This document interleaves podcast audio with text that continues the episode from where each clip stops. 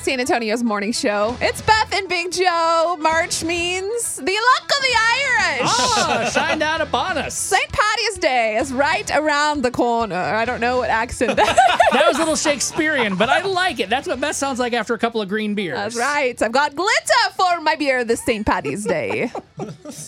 Are you going to be putting glitter in the, the river walk or no? no.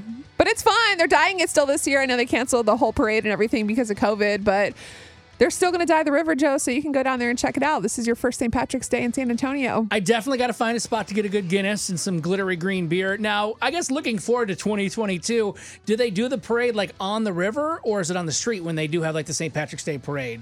That's a good question. Sorry to put I, you on I the don't ever spot, go but- down there because of all the people. Yeah, and yeah, They do the yeah. river. They and do I the usually river. have to work the next See, morning, so okay. I'm a They They use the responsible boats. adult. They use Okay, the because it boats. looks so cool. Looking, I've been looking at photos and stalking from past years, and it looks so fun. And it's just such a cool, unique way Yeah. to go right along there. I'm like, I can't wait to check it out. But they've been doing this since like what 1968. That's a long time. Tradition. you know, even if you don't go down to the Riverwalk, you can still get food coloring, but also the sparkly green beer. Did yours arrive yet that you ordered? It has not, but if you're interested, uh, brewglitter.com in no way affiliated with the show. No Yet. sponsor whatsoever. but if you want to stay at home and you feel more comfortable and you still want to celebrate St. Patrick's Day, get yourself some some green glitter. They have gold too.